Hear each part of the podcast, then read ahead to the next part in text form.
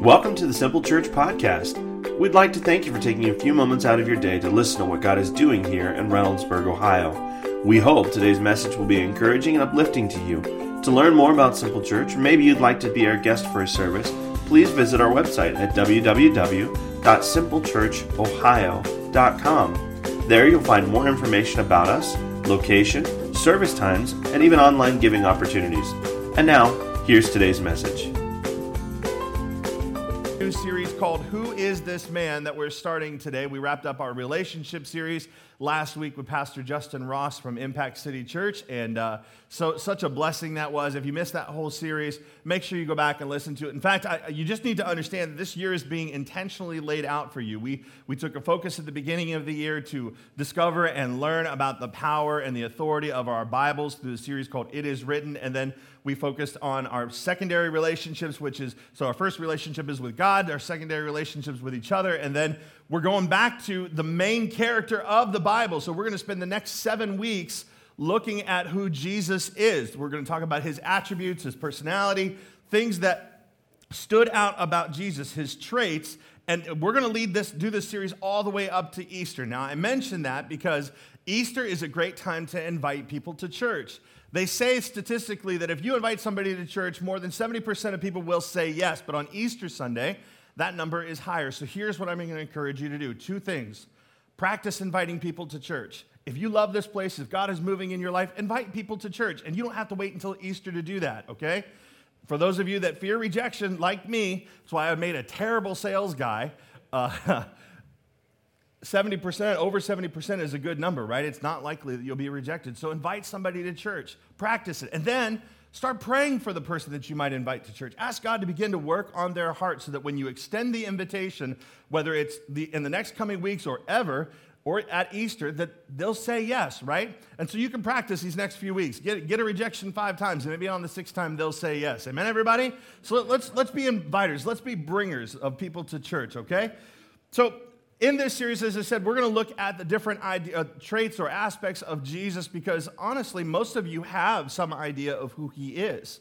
You, you've got some, some, some, some image of him in your mind, and for the most part, those might be incorrect because they're influenced by culture, they're influenced by religion or tradition or what you've heard about Jesus, or maybe what we see in paintings about Jesus, right? That he's this white guy wearing a robe with a crown, with a, like a, a gold halo over his head, and he's always looking so sad off in the distance.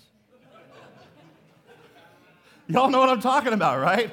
Jesus was none of those things, right? He didn't walk around with a halo on his head. And so, so, so here's the thing the, the, things that most of us know about Jesus are just not biblical. So we're going to go to our Bibles and we're going to learn about Jesus. And each week, I'm going to help you know him better because it matters. So here's what we're going to do we're going to get started in 1 Corinthians chapter 2, verse 1. It says this. You'll remember, friends, so this is Paul writing to the church at Corinth, and these are his friends. He said, That when I first came to you, I didn't try to impress you with polished speeches and the latest philosophy. Now, why is Paul addressing this? Well, because we like that stuff. We, we listen to, a lot of us tune into podcasts because we're looking for new information on a regular basis. We, we like TED Talks because it's punchy, it's new, it's interesting, it makes you think. You're like, huh, that's kind of cool. We like that kind of stuff. We like new philosophy, we like new ideas. But Paul's like, I didn't come to you with any of that kind of stuff. A lot of people say, Aaron, on, on Sundays, they want me to make it deep. What they mean is they want to leave church just a little bit confused, right? they want me to talk about new ideas and philosophies that don't matter. They, they, they want me to, to, to bring it in a, in a way that is, it's just, it, tell me something I don't already know. But see, we don't do that here at Simple Church. We do what like Paul did. He said, I deliberately kept it plain and, and everybody say that word? Yeah, welcome to Simple Church. We just do it simple here, right? He said, first Jesus and who he is, right? That's what we're doing this series. Who is this man? And then Jesus and what he did, Jesus crucified, which is where we're going to end this series on Easter Sunday, is him being crucified. So, who is this man? We'll spend the next seven weeks identifying and answering that question. Today, we're going to answer it with this trait, and this is probably one of my favorite ones. I'll, i might say that every single week because I really do love Jesus. I love lots about him. Uh, but, but he is my best friend. That, that's the answer. He wants you to know him personally the way that he knows you. That's an intimate knowledge, it's an intimate understanding of who he is. You say, well, how personal would he like me to know him? Well, I don't know. Let's say this Do you have family and friends that you're really close with? And if you do, it's likely that those people you're really close with, you have nicknames for them, right? You don't call them by their names anymore. Maybe, maybe it's like Lee. We call you Shell. We call you Shell. I don't even know how she got that nickname. I called her Shell one day and she said, How do you know that name? I said, I just heard everybody else calling you Shell. And so I like it because here's what nicknames do nicknames do two things they endear you to the person that you're close with, and they help describe the relationship. They help describe the person or the relationship that you have with them. Around my house, everybody's got a nickname. Everybody's got a nickname. My wife, I hardly ever call her Shanda, I call her Babe. Hey, Babe. Hey, Babe. Now, on social media, I call her Sugar Booger. I never call her that to her face. I say, hang out with my sugar booger. Y'all like that. You comment, sugar booger, that's ridiculous. She's going to kill you. She never does. She just laughs. She's going to kill me today, though.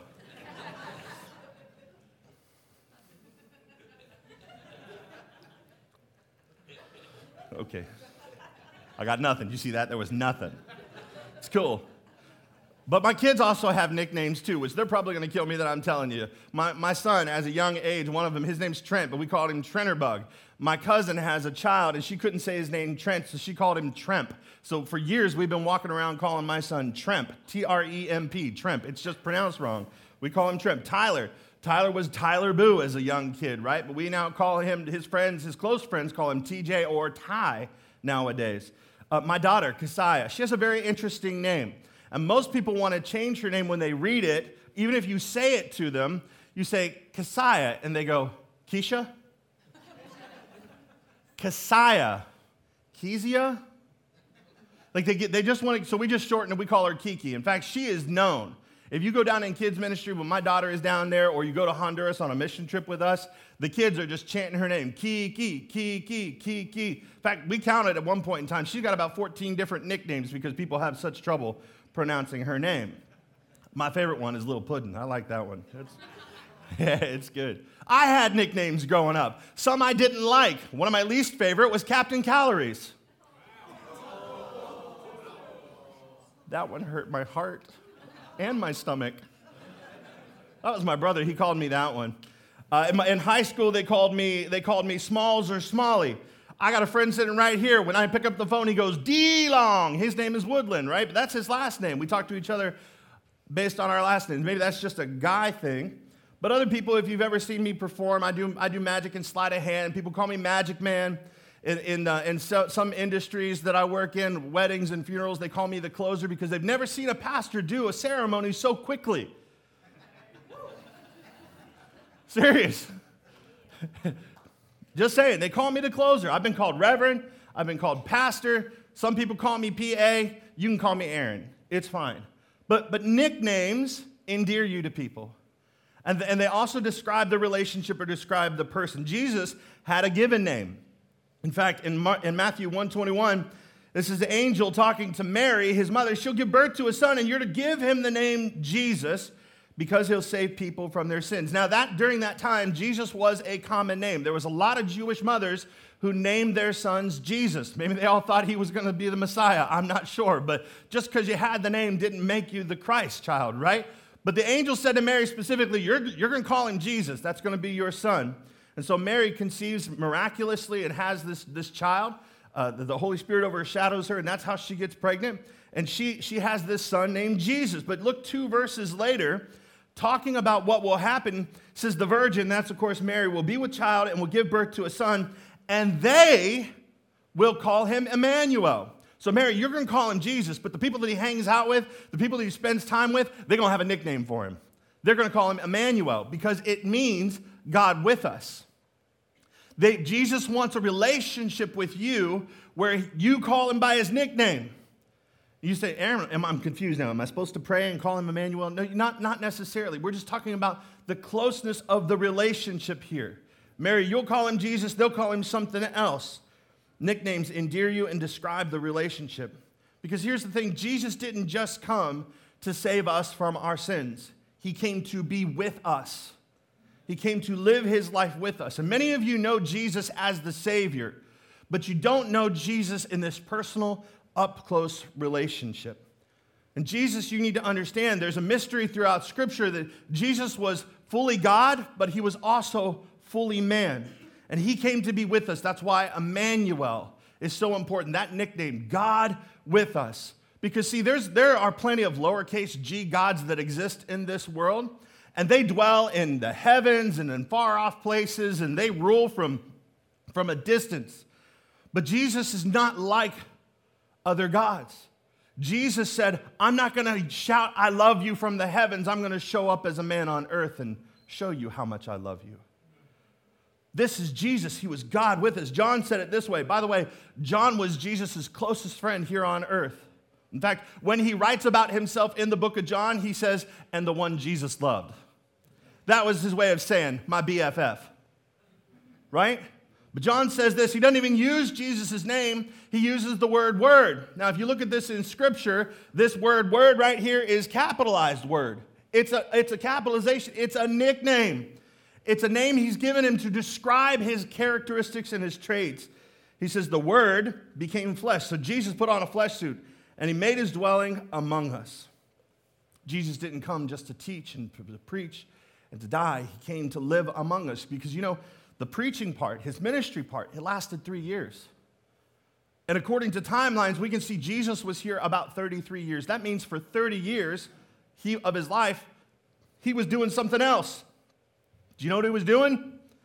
Being human, just being a man, hanging out, living life in the same way that you and I did. He had a career. He was a carpenter. He worked with his dad.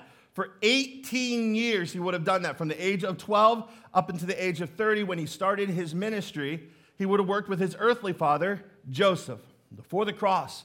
And before he did any miracles, there was 30 years of just life. 30 years of life. It's important. You say, why? Hebrews 2:17 says this, that's why he had to enter into every detail of human life. Then when he came before God as a high priest to get rid of, rid of the people's sins, here's the answer to the why he would have already experienced it all himself. What's the it in this sentence? Life.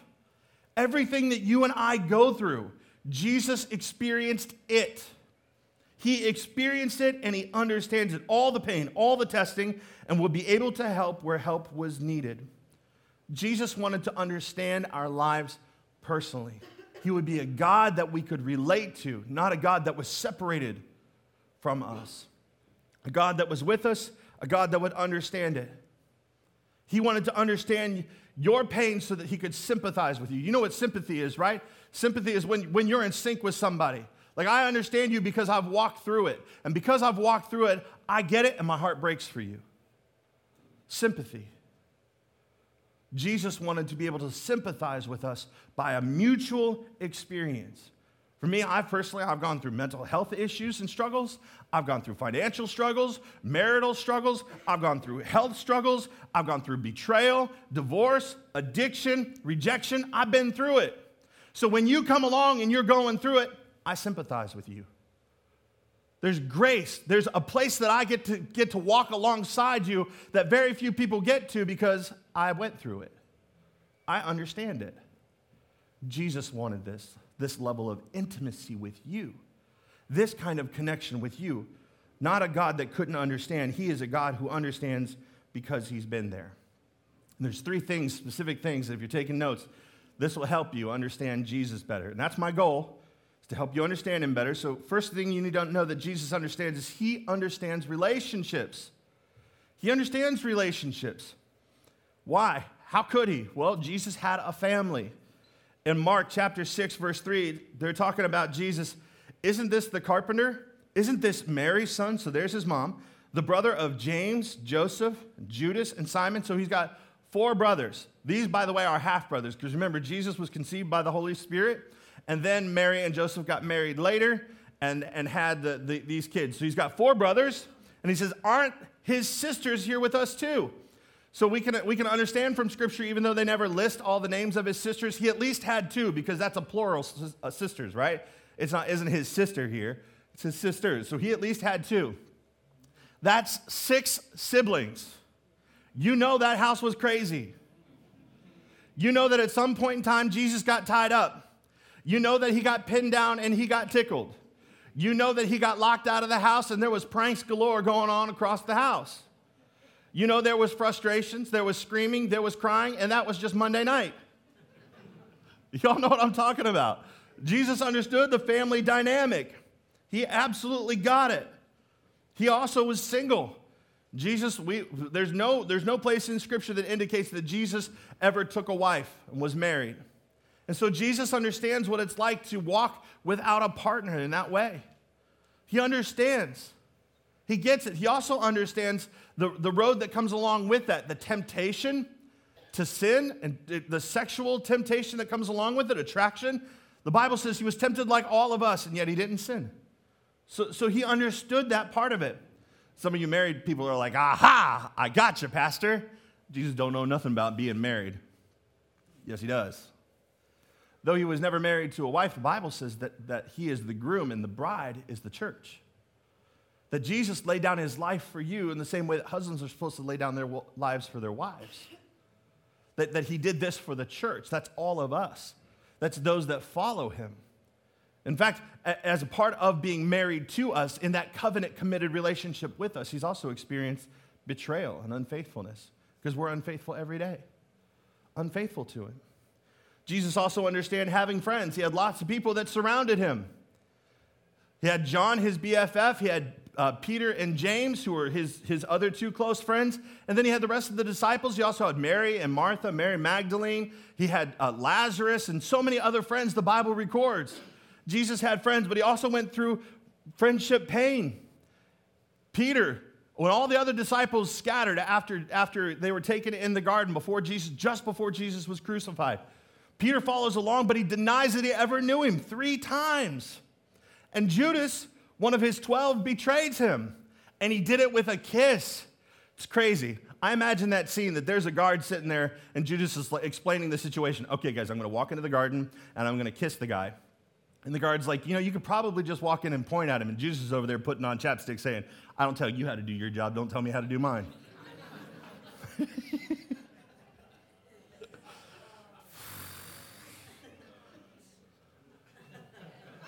do you think about what you're reading in the Bible? I do. Why? Anyway, all right, we're off track. We don't want to go there. So Jesus is betrayed as well. He understands all of that, he gets it. Why did he go all through all that? Not just so that you'd have a good story to read in Scripture. He went through all that because he wanted to understand what we go through, what we go through in our relationship. Jesus would have also experienced the loss of a loved one. You know, his, his earthly father, Joseph, is not recorded after a certain age. We don't see Joseph showing up at the wedding of Cana. We see, we see his mother, we don't see Joseph at the cross. Certainly his earthly father would have been there. So it's a good, it's a good chance that, his, that Joseph, his earthly father, had passed on. We also know that Jesus lost one of his close friends, Lazarus. And even though Jesus knew he was going to go and raise him from the dead, he took time, John 11 35, and it says, Jesus wept. It's the shortest verse in the whole Bible. He took time to cry over the loss of his friend. He's experienced it. His family thought he was crazy, didn't believe in him. Mark 3:21 when his family heard about this, Jesus is out there casting out devils by the way, healing people. They showed up on the scene. They wanted to take charge for him. They wanted to they wanted to take him to the psych ward. Sorry guys, he hasn't had enough sleep today. It's okay. He's off his meds. It's all right. Come on, Jesus. like they they wanted to they wanted to take charge of him. They said he's out of his mind. Jesus understands your relationships. Next thing he understands is life. He gets your daily grind. He had one too. Go to bed early, get up early, set your alarm, go to work. Like he, he had it. Religion says Jesus was this, like this white guy in a robe, and he sat around doing this all day long. Think about every painting you've ever seen of him, or holding a child or he's sitting next to a sheep with a staff. This is not what Jesus would have looked like. If Jesus were modern day, he'd probably be eating jeans, t shirt, steel toed boots, and a construction hat because he was a carpenter. He's a guy who was used to working with his hands. He also wouldn't have been white. I'm sorry if that upsets you, but he lived in the Middle East. He was Jewish. And here's the thing being a carpenter for 18 years does not make you soft. He likely had calloused hands and had a rough exterior. I mean, come on, guys. He didn't have a nail gun, he didn't have any power tools. He did it all manually. He built things. He dealt with upset customers. I'm sure he had to redo some projects from time to time because it didn't meet their expectations.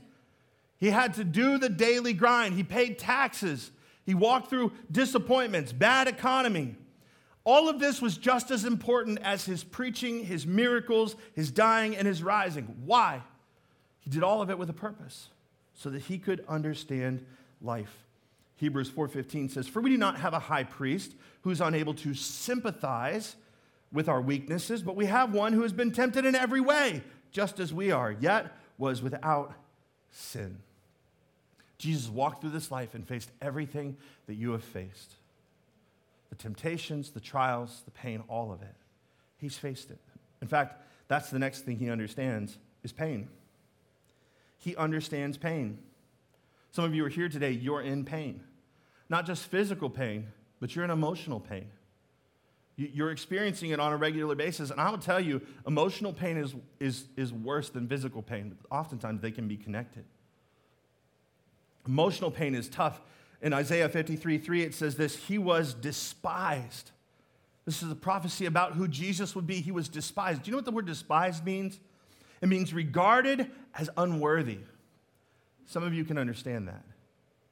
Some of you, a parent or a teacher, coach, a boss, leader, maybe even a church leader. Somebody made you feel unworthy.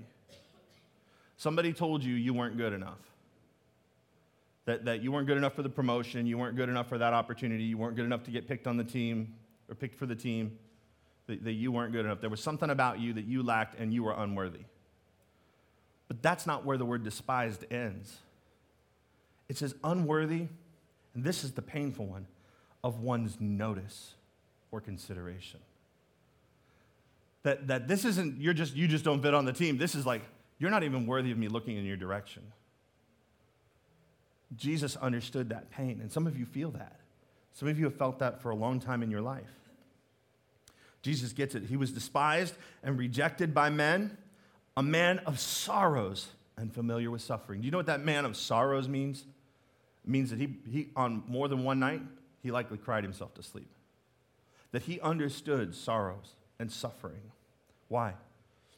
So that he could understand us, so that he could sympathize with us. Now, that's just the emotional pain. That was before the crucifixion, because we know that he went through some serious pain leading up to that. We know that he was beaten, and we know that that pain was terrible.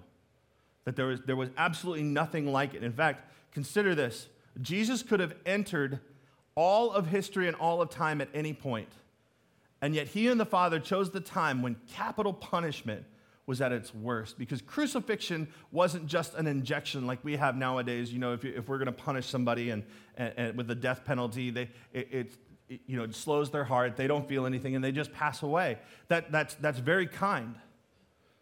I don't want to argue that point, but you understand what I'm saying. That's, that's very kind. But Jesus stepped into history when, this, when capital punishment was at its worst. It was torture and that torture of crucifixion often lasted days. Because if the beating didn't kill you, if the nails in your hands and feet didn't kill you, then as you hung there, you would slowly suffocate. And sometimes that would last days as birds landed on you and picked at your flesh. As you hung there, humiliated and naked. This is the worst kind of punishment. And Jesus said, let me step into that. Let, let me step into that time in history because I want to face the worst. I want to understand the worst pain possible. He was a man familiar with pain. And he wanted that because when you and I walk through physical pain, he wanted you to know that he's not standing in, in heaven judging you because you're like, Jesus, I got a headache, I need some help. Hey, Jesus, I, my knee's hurting today. Hey, my hip's a little off. My back's kind of aching. J- Jesus walked through all kinds of pain, and none of it's trivial. He wanted you to know he can sympathize. He's familiar with pain. So he see in Isaiah 53 5, it says, He was pierced for our transgressions, he was crushed for our iniquities. The punishment that brought us peace was upon him, and by his wounds we are healed. He understands relationships. He understands life and he understands pain. And I think all of that about Jesus qualifies him for this thing, and that's to be your best friend. Because here's why. Do you know how quick it, quickly you can make friends with somebody who has a common experience with you? When you find somebody has a similar interest or common experience, I did this this past summer. I went to a place called Onsite. I checked in to, to invest in my, my mental health journey. And I went and spent a week in Nashville. And I met a bunch of people who were there to, to also do what we call the work. It's, it's the emotional work, it's the, to deal with the relational trauma and the pains of our lives and to just talk about them and be loved through a process. And so I went to get, to get healthy and be strong. And I met nine people in a room that I spent the week with. And not only did we have common experiences that brought us to that room, but then we had that week long common experience together. And at the end of that week, I never knew I could love eight other strangers as much as I love those eight other strangers. So quickly. Didn't know much about their lives. In fact, you weren't supposed to ask them what they did for a living. You could barely dive in and know them, know them for who they were outside of that space. But I grew deeply in love with them, and to this day, they're some of, the close, they're some of my closest friends. I talk to them all the time. Why? Because of common experience.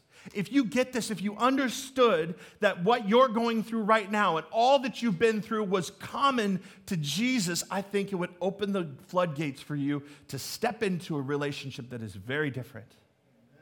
That's what I want for you. I want you to have a personal relationship with Jesus. I want you to see him as someone who has everything in common with you your life, your relationships, your pain. In Proverbs, I believe this was a prophecy about Jesus coming, saying this that a man of many companions may come to ruin. And many of you know that. You've got friends and family in your life, and yet there's still pain. He says, But there is a friend who sticks closer than a brother. That friend is Jesus, and he wants to be your best friend. Jesus is my best friend, and I want that for you as well. You say, okay, Aaron, what do I do? I got three simple things. Three simple things that you can do. The first thing is Make Jesus your best friend. I know that seems simple. It is. It's intentionally simple. Some of you just need to go online and update your, your Facebook status, your relationship status with Jesus from casual acquaintance, the Savior and Lord, to best friend.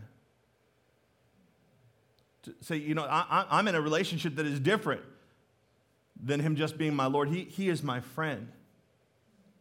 In fact, when you get to heaven, this is what determines whether you step in through those pearly gates or not. See, if you think it's about just showing up on Sunday or you prayed a prayer at one point in time, that's not what it's about. The Bible bears out that when you get up to heaven, that God's going to ask you, "What did you do with my son Jesus?" And Jesus gets to be the guy that says, "Yeah, I know that guy. Yeah, I know that guy. Don't know that guy." And it says in Matthew, Matthew, I believe it's Matthew seven. Yep, Matthew seven. That says there's a whole bunch of people that say, "Hey, Lord, didn't we show up at church on Sunday?" Didn't we sing songs? Didn't we put money in the offering? Didn't we serve on a team? Lord, did, didn't we? Didn't we? And they list this whole, this whole list of things that they did in his name. And he's like, Yeah, but I, I didn't know you. I, I don't know you. It's your relationship with him that provides entry into heaven. He wants you to know him in the way that he knows you intimately as a friend. In fact, you need to know that he thinks of you this way. If you're a Christ follower here today, he thinks of you as a friend. Talking about his followers on the days when he walked this earth, he said, I no longer call you servants because a servant does not know his master's business. Jesus is like, I got servants. They're called angels. They do whatever I tell them to do. He said, Not you. He said, Instead, I have called you friends. For everything I learned from my Father, I've made known to you. You're my friends.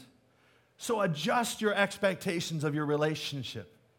He's not just the Lord that we sing songs to on Sundays and say hello to and, and, and we pray in Jesus' name over our meal to. he, he's your friend. So make him your best friend.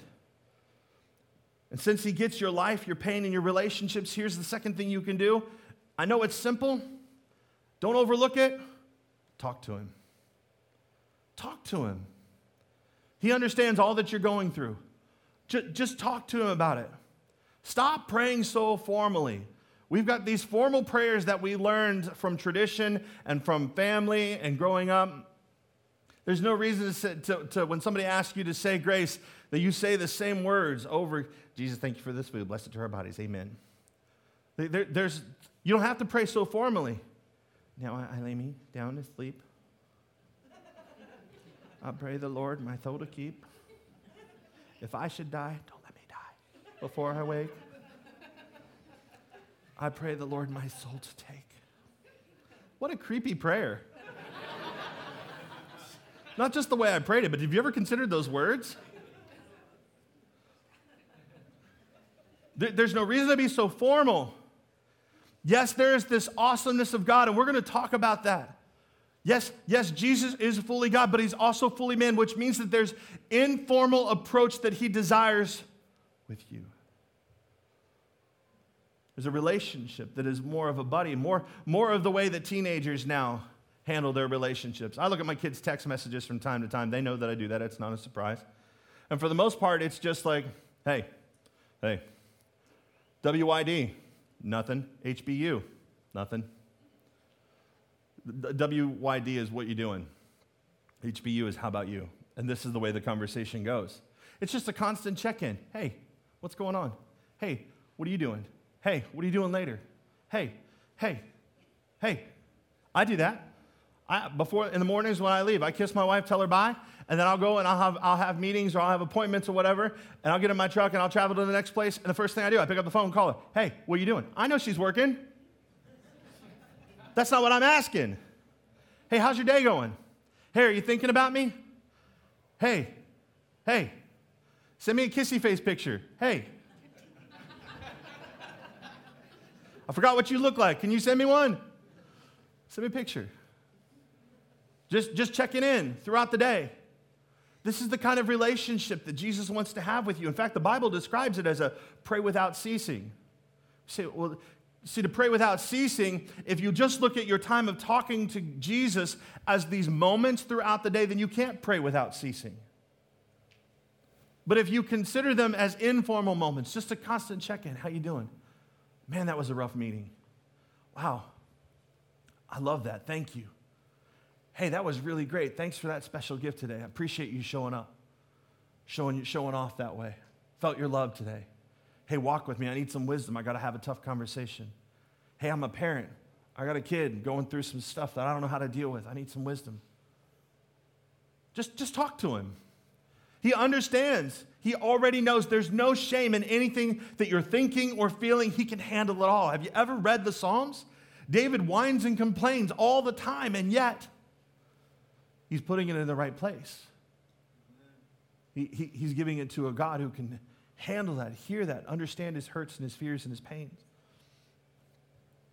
The benefit of sharing your life with each other, and if you're in relationship with me, I'm listening for what you're thankful for, and I'm listening for what's stressing you out. And what you're stressed out about, I'm going to pray with you.